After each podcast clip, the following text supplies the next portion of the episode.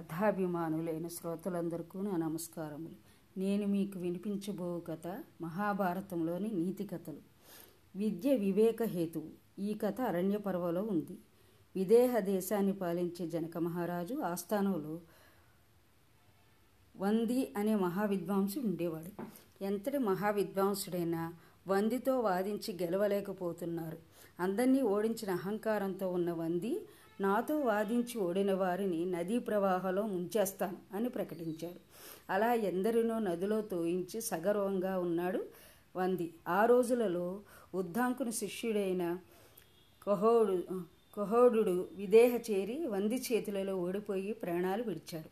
అప్పటికి గర్భవతిగా ఉండి కహోడుని భార్య సుజాత భర్త మరణవార్త విని ఎంతో దుఃఖించింది. గర్భంలో ఉన్న శిశువు మీద మమకారాన్ని చంపుకోలేక విచారాన్ని విడనాడి జీవితం గడుపుతూ కొంతకాలానికి కుమారుని కన్నది. ఆ బాలుడి తండ్రి శాపం వల్ల ఎనిమిది వంకరలతో పుట్టాడు. అందువలన అందరూ అతన్ని అష్టావక్రుడని పిలిచేవారు. పన్నెండు సంవత్సరాలు గడిచాయి. అప్పటికి అష్టావక్రునికి తన తండ్రి మరణకారణం తెలిసి వందితో వాదనకు బయలుదేరి విదేహరాజ్యానికి వచ్చాడు. నిండా పన్నెండేళ్ళు రాని బాలుడు వంది వంటి మహావిద్వాంసులతో వాదించడమా అని ద్వారపాలకుడు నిరోధించాడు. ద్వారపాలక విద్యకు వయసుతో నిమిత్తం లేదు. జుట్టు నరిసి వయసు ముదిరినవాడు మహావిద్వాంసుడని అనుకోకు అని వాదిస్తుండగా అటు వచ్చిన జనక మహారాజు ఆర్య మా ఆస్థాన విద్వాంసుడు వంది ప్రచండ సూర్యసముడు. ఆయన ముందు మిగిలిన విద్వాంసులందరూ చిన్న చిన్న నక్షత్రాల వలె వెలవెలబోతుంటారు. అనగా అష్టావక్రుడు మహారాజా నా వంటి వాడెవరూ మీ సభాభవనానికి వచ్చి ఉండడు అన్నాడు. అయితే ముప్పది అవయాలతో పన్నెండు అంశాలతో ఇరవై నాలుగు పర్వాలతో మూడు వందల అరవై రేకులతో ఉండేదానిని ఎరిగిన జ్ఞానివా నువ్వు అని జనకుడు ప్రశ్నించాడు. మహారాజా ముప్పది దినాలు అవయవాలు అమావాస్యలు పన్నెండు పూర్ణిమలు పన్నెండు ఈ ఇరవై నాలుగు పర్వాలు పన్నెండు నెలలు అంశలు మూడు వందల అరవై రోజులు రేకులు అటువంటి సంవత్సర రూపమైన కాలచక్రం మీకు సమస్త కళ్యాణాలు కలిగించుగాక అన్నాడు. జనకుడు ఆరు గుర్రాల జంట వలె కనిపిస్తూ స హఠాత్తుగా డేగల మీద పడే ఆ రెండింటినీ ధరించేదెవరు? అన్నాడు. అష్టావక్రుడు మహారాజా అవి మీ శత్రువుల గృహాల మీద పడకూడదని కోరుతున్నాను. ప్రాణ నామాలతో ఉండే ఆ రెండు తత్వాల వల్ల విద్యుత్తు పుడుతుంది. వీటిని మేఘం ధరిస్తుంది. జనకుడు కన్ను మూయకుండా నిద్రించేది ఏది? అష్టావకుడు నిరంతరం నీటిలో ఉండే చేప. జనకుడు జన్మించిన చైతన్యం లేనిది ఏది? అష్టావక్రుడు పక్షులు పెట్టే గురుడ్డు. జనకుడు హృదయం లేనిది ఏది? అష్టావక్రుడు బండరాయి. జనకుడు ఓ వేదవేత్త ఇప్పుడు మీరు మా మండపానికి వచ్చి వాదన సాగించవచ్చు అని సాదరంగా తీసుకువెళ్ళాడు. చూశాడు మహావిద్వాంసుడు నంది. అష్టావక్రుడు ఆయన్ని సమీపించాడు. వంది రాజా నిద్రపోయే సింహాన్ని లేపకు. కాలకోట విషభరితమైన పాము పడక మీద కాలు పెట్టకు. అష్టావక్రుడు మహారాజా పర్వతాలన్నీ మైనం కట్టే చిన్నవి. లేగదూడలు ఆంబోతు కంటే చిన్నవి. రాజులందరూ జనకుని కంటే అల్పులు. దేవతలలో ఇందుని వలె నరులలో ఉత్తముడుగా ఉన్న మహారాజు నువ్వు. మీ విద్వాంసుడైన వందిని వాదానికి రమ్మనండి. ప్రారంభిస్తున్నాను నా వాదం. అగ్ని ఒకటి అయిన అనేక రూపాల్లో ప్రకాశం ఇస్తుంది. సూర్యుడొక్కడే సర్వలోకాలకు వెలుగు. దేవేంద్రుడొక్కడే ఏకైక వీరుడు. పితృదేవాధిపతి యముడొక్కడే అని ప్రారంభించాడు వంది. అష్టావక్రుడు. రండి. ఇంద్రుడు అగ్ని నిరంతర స్నేహబంధంతో ఉండే దేవతలు.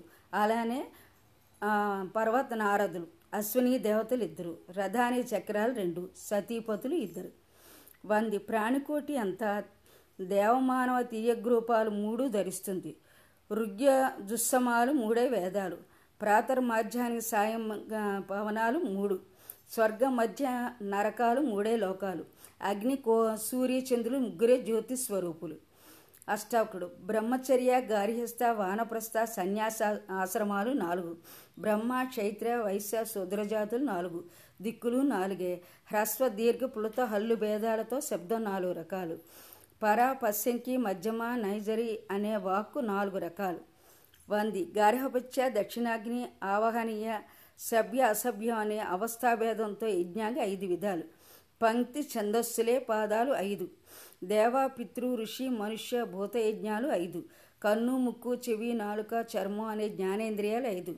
నిపాస ఇరావతి వితస్త చంద్రదాగ శక్రుడు నామాలతో ప్రఖ్యాతమైనది పంచవాదం. అష్టావక్రుడు.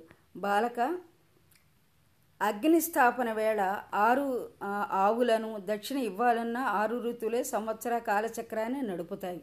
మనసుతో కలిసి జ్ఞానేంద్రియాలు ఆరు కృత్తికలు ఆరు యజ్ఞాలు ఆరు. వంది. విద్వాంసుడ ఆవు దున్న మేక గుర్రం. కుక్క పిల్లి గాడిద ఇవి ఏడు గ్రామాలలో ఉండే జంతువులు. సింహం శార్దులం లేడి తోడేలు ఏనుగు వానరం బల్లుకం ఇవి ఏడు వన్యమృగాలు. గాయత్రి బృహతి జగతి అతి జగతి పంక్తి తృష్టిపు అనుష్టుపు భేదాలతో ఛందస్సు ఏడు రకాలు. అత్రి పులస్త్య క్రతు మరీచి అంగిరస వశిష్ఠులు సప్తమహర్షులు. ధూపదీప నైవేద్య ఆచమన గంధ పుష్ప తాంబూలాదులు కూడా ఏడే అష్టావకుడు తులాదండాను బంధించే సూత్రాలు ఎనిమిది. సింహాన్ని సంహరించే శరభి మృగానికి ఎనిమిది పాదాలు. యజ్ఞకాల సమీపంలో ఉపస్తంభానికి రోజులు ఎనిమిది. వసువులు ఎనమండుగురు వంది. పితృయజ్ఞం వేళ అగ్నిని ఉపాసించే సామిధేను మంత్రాలు తొమ్మిది. ప్రకృతి పురుష అహంకార మహాతత్వ పంచకన్యాశ్రమాలు తొమ్మిది. వీటి సంయోగం వలనే సృష్టి సాగుతున్నది. భ్రోతి ఛందస్సుకు ప్రతిపాదంలోనూ తొమ్మిది అక్షరాలే. గణిత శాస్త్రం యావత్తు తొమ్మిది అంకెల మీద ఆధారపడి ఉంది.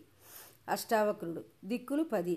గర్భంలో జీవుడు పది మాసాలు ఉంటాడు రోగి దరిద్రుడు శోకాతుడు రాజదండితుడు వృత్తిలో మోసపోయినవాడు పిచ్చివాడు కాముకుడు అసూయాపరుడు మూర్ఖుడు మొండివాడు ఈ పది మంది నిందార్హులు.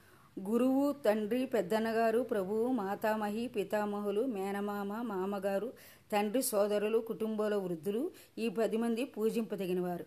ప్రాణికి పది దశలు. గర్భాధానం జననం బాల్యం కౌమారం సౌగంధం కైశోరం యవ్వనం ప్రౌఢత్వం వార్ధక్యం మృత్యువు. వంది. ప్రాణికోటికి ఇంద్రియాలు పదకొండు. విషయాలు పదకొండే. జ్ఞాన కర్మేంద్రియాలతో మనస్సు కలిసి పదకొండు. శబ్ద స్పర్శ రూప రస గంధ గంధాలు జ్ఞానేంద్రియ విషయాలు. మాట పని నడక మలాదుల విసర్జన భార్య సంయోగం ఇవి కర్మేంద్రియాలు చేసే పనులు. వీటి మనస్సు మననం మనస్సు చేసే పని. ఇది పదకొండు. కామ క్రోధ లోభ మోహ మద మాత్సర్య రాగ ద్వేష హర్ష శోక అహంకారాది వికారాలు పదకొండు. మురుగ వ్యాధ సర్ప అజయ్ అజైకపద అహిరుజ్ఞి కపాలి ఏకాకి నిర్భతి దహిన స్థాణు ఈశ్వర వీరు ఏకాదశ రుద్రులు. అష్టావకరుడు పసివాడ మాసాలు పన్నెండు జగతీ ఛందస్సుకు అక్షరాలు పన్నెండు ప్రాకృతి యజ్ఞం పన్నెండు రోజులు సాగుతుంది ఆదిత్యులు పన్నెండుగురు. వంది త్రిదులలో త్రయోదశి మంచిది భూమి మీద పదమూడు ద్వీపాలు ఉన్నాయి అని ఆగిపోయి ఆలోచన ఆరంభించగా అష్టావకుడు మహారాజా మీ విద్వాంసుడు శ్లోకం సగం చదివి విరమించాడు. మిగిలింది నేను చెప్తా. కేసి దానవునితో మహావిష్ణు పదమూడు రోజులు యుద్ధం చేశాడు. వేదంలోని అతి జగతి ఛందస్సు పదమూడు అక్షరాల పరిమితితో నడుస్తుంది. అనగా వంది తల వంచేశాడు. నియమానుసారం వంది తనకు తానే నదిలో మునిగిపోయాడు. మనకు ఎంత విద్య ఉన్నా వయసు మీరాక వివేకాన్ని దిగమింగి అహంకారంతో నడుచుకునేవాడు. వంది వలనే వసివారి ప్రజ్ఞ ముందు వసనమైపోతాడు విద్యా వినయాన్ని కలిగించాలి కానీ గర్వహేతు కారాదు. నా కథ శాంత విన్నందుకు మీకు నా ధన్యవాదాలు.